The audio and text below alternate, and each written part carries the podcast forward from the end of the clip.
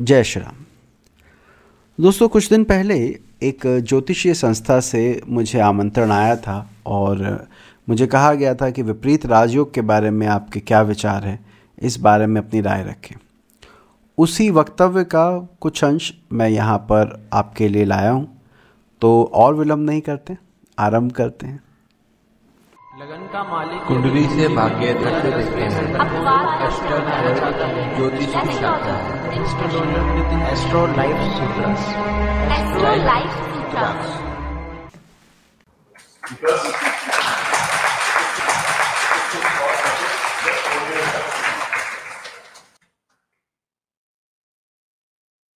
जय श्री राम एवरीवन बुद्धिहीन तनु जानिके सुमिरो पवन कुमार। बल बुद्धि विद्या देहु मोहि हरहु कलेश विकार। मंच पर आसीन सभी गुरुजनों को मेरा प्रणाम। प्रत्यक्ष गुरु भी मेरे यहाँ पर मौजूद है और अप्रत्यक्ष भी जिनसे डायरेक्टली पढ़ने का मौका नहीं मिला लेकिन उनकी किताबें बहुत पढ़ी हैं लेख बहुत पढ़े। विपरीत राजयोग। अभी जैसे छः आठ बारह की इतनी तारीफें और तारीफें ही हुई बुराई कुछ नहीं खास हुई बुराई तो हम क्लास में करते हैं। छठा आठवां बारहवां खराब है पर अभी अगर हमने आपने जितना सुना है आ, आ, परविंदर भाई की बात मुझे याद आ रही है कि छठा भाव जो है वो आ, क्या कहते हैं कंपटीशन के लिए। अगर आप भारत में पैदा होते हैं और आप कुछ भी करने को जाते if you want to become chartered accountant और डॉक्टर और if you want to for UPSC exam if you want to become IAS officer you need to you have to uh, you know struggle in your life. तो six house तो बहुत important house house है। अब उसको बुरा कैसे कह दे? वही पीआर के लिए कितने कॉल्स आते हो, आपके पास भी आते होंगे। सर कनाडा के लिए पता करना है कनाडा मेरा सेटलमेंट होगा कि नहीं होगा? यहाँ मैं रह पाऊँगा तो ट्वेल्थ हाउस भी इंपॉर्टेंट है। तो विपरीत राजयोग की जब हम बात करते हैं तो हमें ये भी याद रखना चाहिए कि हम किस एरा में देख रहे हैं और उसको कैसे फलित करना चाहिए, कैसे उसके बारे में बात करनी चाहिए। तो मैं यहाँ पे केवल चार प्रिकॉशन बताने वाला हूँ, जो मैंने व्यक्तिगत रूप से अनुभव किया, जब मैं विपरीत राजयोग का फलित कर रहा था। पढ़ते वक्त तो बड़े अच्छे लग रहे थे, समझ भी सब आ रहा था, लेकिन जब कुंडली पर लगाया तो लगा, अब तो फंस गए। मतलब उत्तर वैसा नहीं मिला जैसा एक्सपेक्टेड था। क्या है वो? उसके बारे में बात करूँ, उससे पहले एक दो लाइनें और। बुरे भाव और अच्छे भाव। ये जो क्लासिफिकेशन है गुड हाउस और बैड हाउस की सर कुंडली पत्रिका लगाते और हमसे पूछते कि बताओ इसके बारे में तो बोलते जैसे हमने कहा, सर, लग्नेश अष्टम में गया है, बहुत बुरा है। तो बोलते, क्या बुरा है? फलित करो, बताओ इसके बारे में, इसको कैसे बुरा कहोगे? तब हमें समझ में आता है कि अच्छा नहीं अच्छा बुरा नहीं कह सकते। हर भाव की अपनी सिग्निफिकेशन है it could be good it could be bad depending upon query आप क्या पूछ रहे हैं उससे? क्या पता उसे एट का ही फ़ायदा चाहिए हो? If you want to ask about paternal property तब हमें अष्टम भाव बड़ा अच्छा नज़र आने लग जाता है। अभी कंपटीशन की बात हुई या कंट्री की बात हुई तो कोई भी भाव बुरा या अच्छा नहीं है। ना ही कोई राशि बुरी या अच्छी। मैं दो छोटे एग्ज़ाम्पल देता हूँ। धनु लग्न में लग्नाधिपति अष्टम में उच्च का हो जाता है। तो स्टूडेंट सवाल पूछते, सर, मेरा लग्नेश उच्च का है, मेरा धनु लगन है। क्या मैं इसे अच्छा मानूं क्योंकि ये अष्टम भाव उच्च का बैठा है या बुरा मानूं क्योंकि ये एट हाउस में अब ये दोनों चीज़ें हमें साथ लगानी है। अब फ़र्क क्या है? आपकी तासीर या आपका लाइफ का उद्देश्य क्या है? उसके अनुरूप कोई भी भाव शुभ या अशुभ हो सकता है। उदाहरण के लिए शुक्र के दोनों लग्नों पर ध्यान दीजिएगा, वृषभ पर भी, तुला पर भी। दोनों लग्नों में लग्नाधिपति छठे में जाके या तो उच्च का होता है या स्वराशि का होता है। कहीं पर भी वो अफ्लिक्ट या शत्रु राशि में नहीं होता, जो अगर हम राशि के आधार पर है। इसका अर्थ ये है कि हमें बड़े ध्यान से देखना है कि जातक जीवन से चाहता क्या है। धनु वाला अगर आध्यात्म की तरफ़ बात करता है तो वही अष्टम भाव बहुत अच्छा है। तो लग्न जो है, वो आपके जीवन का उद्देश्य बताएगा और ग्रहों की स्थिति उस उद्देश्य को पाने में आप कितना वो सहायक है या विधि कितना उसमें विरोध पैदा कर रही है, वो आपको पता लगेगा ग्रहों की स्थिति के अनुरूप। आगे बात करते हैं। एक और, हर्ष, सरल, विमल, ये होते हैं विपरीत राजयोग, हमने पढ़े हैं, फल दीपिका में दिया है, और जगह भी लिखा हुआ है। पर पूरी पिक्चर देखे बगैर, पूरा शुरू से आखिर तक देखे बगैर, हमें इन योगों का फलित नहीं समझ में आता। जैसे वो आधी पिक्चर मूवी अगर बीच में से देखें तो यही लगता है कि पता नहीं लगता कौन सा कैरेक्टर ग्रे है, कौन सा वाइट है, किसने अच्छा किया, किसने बुरा किया। उसी तरह ये जो योग है, विपरीत राजयोग वो इसका भाग है। चामर योग और अवयोग। अब ये क्या है? फल दीपिका योग अध्याय कहता है, अध्याय छह है शायद, कि यदि लग्नाधिपति केंद्र त्रिकोण में शुभ, यानी बली अवस्था में बैठा हो, स्वराशि का हो, उच्च का हो, और लग्न पर शुभ प्रभाव हो तो व्यक्ति की कुंडली में चवर योग होता है, जिसको अंग्रेज़ी में चामर योग लिखते हैं। चवर चवर डुराते हैं, राजा के, महाराजा के यहाँ पर तो कहा गया कि उनको उपाधि मिल। अवयोग के बारे में कहते हैं कि जब लग्नेश छह, आठ, बारह में अफ्लिक्टेड अस्त, पाप ग्रहों से प्रभावित हो तो अवयोग होता है, जो बहुत बुरा है। लगन से जुड़ी सिग्निफिकेशन के लिए। जब आप इस पूरी सीरीज़ को पढ़ रहे होते हैं तो बीच में कहीं आता है छठे भाव का ज़िक्र। छठे भाव पर शुभ ग्रहों की दृष्टि हो, छठे भाव का स्वामी केंद्र त्रिकोण में बलि बैठा हो तो आपकी कुंडली में योग बनता है अस्त्र योग। सेम कंडीशन अगर अष्टम पे लगाते हैं, और अष्टम का स्वामी केंद्र त्रिकोण में बलि बैठा है, और उस पर शुभ भावों की दृष्टि है तो नाम आया असुर योग। अब आप सोचिए, असुर योग, शुभ ग्रहों की दृष्टि उसके बलि होने पर हम कह रहे हैं असुर योग बन रहा है। और वहीं पर जब उसको कमज़ोर किया गया, कहा गया वो छह आठ बारह में बैठे, वो पीड़ित बैठे, तब बनेगा आपकी कुंडली में हर्ष, विमल और सरल राजयोग तो खाली इतनी बात नहीं है कि छह आठ बारह के स्वामी छह आठ बारह में बैठ गए तो अब आपकी कुंडली में विपरीत राजयोग हो गया। बिल्कुल ऐसा नहीं होता।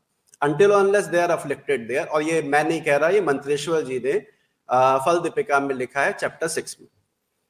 जल्दी आगे बढ़ते हैं, कुछ और कंटेंट है, फिर वो छूट ना जाए। तो चार बातों के बारे में बात करते हैं। पहली बात तो जो अभी मैंने बोली, उसी से जुड़ी है। दुस्तान आधिपति की दुर्बलता। अगर छह आठ बारह के स्वामी पीड़ित नहीं है, सिर्फ़ वो छह आठ बारह में बैठे हैं तो वो विपरीत राजयोग काउंट नहीं करना चाहिए। मेरा व्यक्तिगत अनुभव ये है और जैसे मैंने कहा मंत्रेश्वर जी की बुक क्षमा कीजिएगा, उसमें फल दीपिका में बताया गया है। अब जैसे उदाहरण के लिए कुंडली देखिएगा। यहाँ पर छठे भाव का स्वामी द्वादश भाव में शनि विराजित है। कहने के लिए हर्ष राजयोग बनता है six lord posited in the twelfth भाव पर उस पर दो शुभ ग्रहों की दृष्टि है, गुरु शुक्र की, और वो शनि वक्री है, चेष्टा बल के साथ है। अष्टम द्वादश अधिपति की बात करते हैं, द्वादश अधिपति सूर्य बनता है इस कुंडली में। वो अष्टम में है, विमल राजयोग बनाता है, लेकिन अष्टम में उच्च का और अगेन दो शुभ ग्रहों के साथ। क्या इसे मैं विपरीत राजयोग काउंट करूँ? तो बिल्कुल नहीं करूँगा। नहीं, मुझे परिणाम नहीं मिले, ऐसे तो नहीं बोलूँगा, इसमें तो अहम दिखता है, लेकिन मैंने इसका परिणाम नहीं देखा। कि भाई जहाँ पर वो बली हो गए तो वहाँ पे आप विमल राजयोग या सरल वगैरह की अपेक्षा ना करें, नहीं मिलता है। दूसरे पॉइंट पर आते हैं। दूसरा है लग्न का बल। अब भोग करने वाला ही अगर कमज़ोर है तो कुंडली में कितने ही राजयोग क्यों ना हो जाए, उसका परिणाम नहीं मिलता। जैसे एक वृद्ध व्यक्ति के आगे जिसके दांत नहीं हो, आप छप्पन भोग परोस दे और कहे, खाइए, या डायबिटिक पेशेंट के आगे आप अपना अच्छा से स्वीट सजा दें तो कोई फ़ायदा नहीं है। तो लग्नेश का बलि होना बहुत आवश्यक है। केवल इस योग के लिए नहीं, कोई भी राजयोग हो, सब पर अप्लाई होता है। आगे बात करते हैं थर्ड पॉइंट की दुस्थान आधिपति का स्वामित्व। इसके बारे में बात करने से पहले कुंडली पर बात करते हैं। ये पत्रिका आती है। छठे भाव का स्वामी गुरु नज़र आता है अष्टम में दिखता है व्यक्ति आगे कहता है सर मेरी कुंडली में कौन सा अस्त सॉरी हर्ष विमल रा, हर्ष राजयोग है। ठीक है जी। तो इसका क्या फल मुझे मिलेगा? क्या मेरी अपेक्षा होनी चाहिए? क्या इस कुंडली में अष्टम आदि छठे का स्वामी अष्टम में जाने की वजह से हमें खुश होना चाहिए? या नवम आधिपति का अष्टम में पीड़ित होने की वजह से दुखी होना चाहिए। मैं दोबारा अपनी क्वेरी रखता हूँ कि ये नो डाउट ये सिक्स लॉर्ड है। आप कह सकते हैं इसमें सो कॉल्ड हर्ष योग बन रहा है। पर इसमें भाग्य अधिपति भी अष्टम भाव में पीड़ित हो रहा है। तो this combination is not good क्योंकि ये जो छह आठ बारह के स्वामी है, इनकी दूसरी राशि कहाँ पड़ती है, वो बहुत महत्वपूर्ण है। जैसे कुंभ लगन में अगर शनि छह आठ बारह में पीड़ित हो, आप कहें, जी, मेरा बारहवें का स्वामी छह आठ बारह में विपरीत राजयोग बना रहा है तो भाई वो आपका लग्नेश है। लग्नेश के पीड़ित होने पे आप खुश होंगे कि मेरी कुंडली में विपरीत राजयोग है तो बहुत ही इलॉजिकल सी बात है। तो अगर वो अच्छे घर को ओन करता है, त्रिकोण अधिपति बनता है कोई ग्रह तो हमें इसको इस तरह नहीं लेना चाहिए, जैसा कि ये चार्ट आपके सामने है, उसमें हमने देखा। फोर्थ पॉइंट पर आते हैं। ये लाइन आपने सुनी होगी, सूर्य चंद्रमा को अष्टमेश होने का दोष नहीं लगता है। बात सही भी है अष्टम अधिपति का दोष नहीं लगता। क्यों नहीं लगता है? क्यों? क्योंकि सूर्य और चंद्रमा अपने आप में एक लग्न है। सुदर्शन पद्धति के बारे में हम बात करते हैं कि हमें कुंडली लग्न से, सूर्य से, चंद्रमा से देखनी चाहिए। ऐसे में अगर सूर्य चंद्रमा अष्टमेश हो भी जाए in that case too it should have some strength क्योंकि आपके मन का और, आत्मा के कारक अगर कमज़ोर हो गए तो वो कुंडली अच्छी नहीं कहलाएगी। अब ये कुंडली देखिएगा। इस जातक का अष्टम अधिपति इस जातक का अष्टम अधिपति द्वादश में राहु केतु एक्सेस में है, शनि के द्वारा दृष्ट है, और ये जातक कहता है, सर अष्टमेश द्वादश में पीड़ित है। आपने कहा था, सरल विपरीत राजयोग बन रहा है आपकी कुंडली में, क्योंकि आपने तो पढ़ाया है, पीड़ित होना चाहिए तो पीड़ित भी है। पर यहाँ पे मन का कारक अगर चंद्रमा आपका पीड़ित हो रहा है तो ये विपरीत राजयोग की तरह ना देखते हुए हमें ये देखना पड़ेगा कि आपका एक लग्न पीड़ित हो रहा है। चंद्र कुंडली पीड़ित हो रही है, मानसिक स्थिति आपकी अगर दूषित हो रही है तो वो उसको हम अच्छा नहीं काउंट करेंगे। तो ये चार चीज़ें जो मैंने अभी बताई कि स्ट्रेंथ ऑफ़ स्ट्रेंथ और वीकनेस देखनी है, लग्न को देखना है, इसके बाद ही अगर हम फलित करें तो परिणाम सही रहेगा, अन्यथा परिणाम हमें कहने के लिए विपरीत राजयोग होंगे, पर उसका परिणाम देखने को नहीं मिलेगा। इस पत्रिका में भी वैसा ही स्थिति है। द्वादश अधिपति है, चंद्रमा छठे भाव में गया है, शनि की दृष्टि आ रही है, मंगल की चौथी दृष्टि आ रही है, और जातक कहता है, मेरी कुंडली में विमल विपरीत राजयोग है।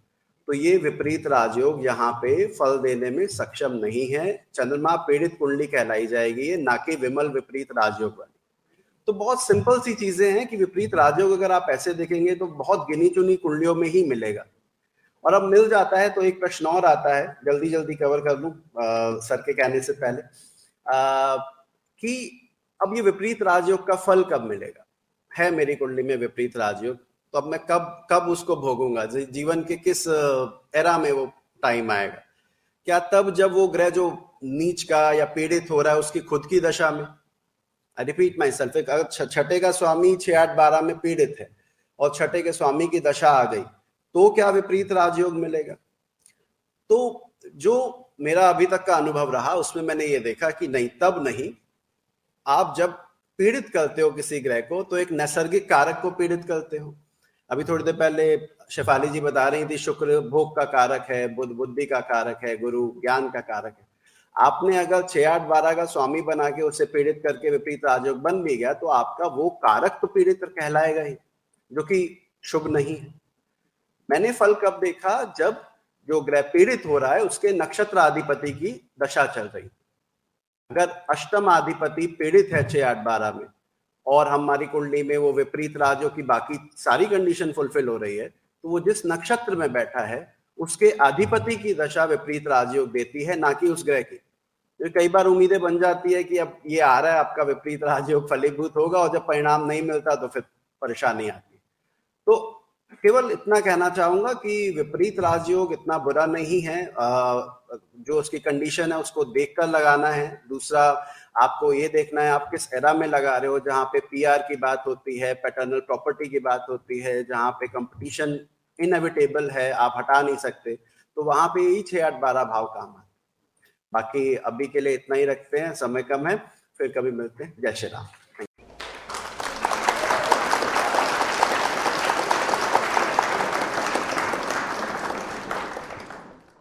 उम्मीद है कि ये एपिसोड आपको अच्छा लगा हो। अगर आपका ज्ञानवर्धन हुआ हो तो इस चैनल को फॉलो करना मत भूलिएगा। साथ ही साथ आप इस ऑडियो शो को शेयर भी कर सकते हैं अपने दोस्तों के साथ जो ज्योतिष में रुचि रखते हैं। मिलते हैं अगली बार किसी और विषय के साथ। जय श्री राम।